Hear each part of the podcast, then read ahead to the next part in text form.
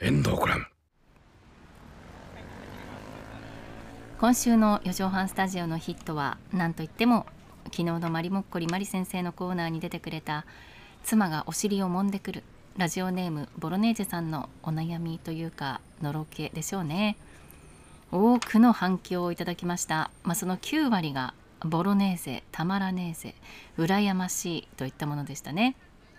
しかも妻はまあ若くはない。40代半ばの姉さん女房だっていうじゃないですか。これも皆さんを刺激したようです。他人の、まあ、そういった話でそんなことを公の場で話すか？って思ったエピソードってあなたにはありますか？私はとある女性アナウンサーととあるミュージシャンのカップルの話です。女性アナウンサーの方がテレビで披露しているのをたまたま見たんですが彼女によると私たち夜にベッドの上でおしゃべりするんです。タオルケットを2人ですっぽりかぶってそこに明かりを持ち込んでクスクスって笑いながらこの世に2人っきりだねなんて言いながらまあ、そんなエピソードだったんですね、まあ、多少私の悪意も入ってますが、まあ、大体こんな感じでした。羨ましいというよりもこっちが恥ずかしくなりません？これがお尻もみもみエピソードと何が違うかっていうと全然面白くないんです。だから聞いてるこっちがすっごい恥ずかしいんですよね。完全なるのろけでしかない話。しかも夫はミュージシャンだから顔も思い浮かびます。へえ2人でへえあそうっすかとしか言いようがない。生々しいんですよ。オチもサービス精神も何にもないただののろけだからそこがボロネーゼさんと違うところなんですね。まあ、夫婦で最近話題になったといえば反町隆史松島菜々子夫妻の化粧品の CM でしょうね。普段の2人を心がけたと反町さんおっしゃってましたが2人で向き合って自分を見つめる松島さんに「何？とはにかむ反町さん。23年も一緒に暮らしてる家族にあんな何をやります？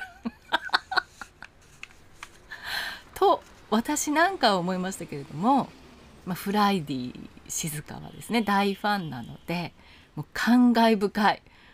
もう GTO からさここまで私たち3人やってきたよねみたいな気持ちなんだそうですよ。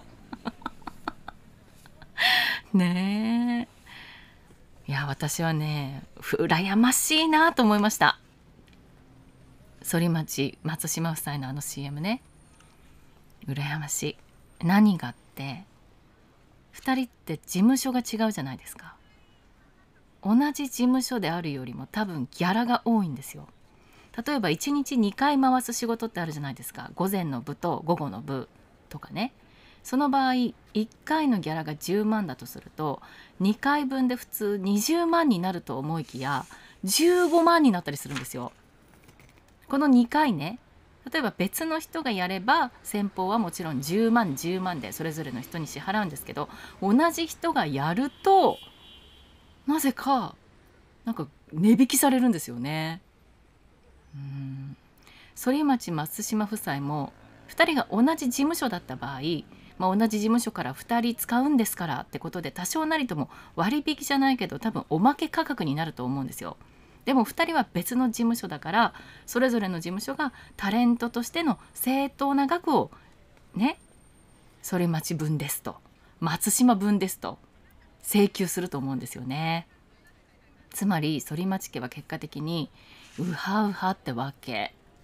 うんこの世で2人きりごっこよりもこっちの方がはるかに羨ましいです。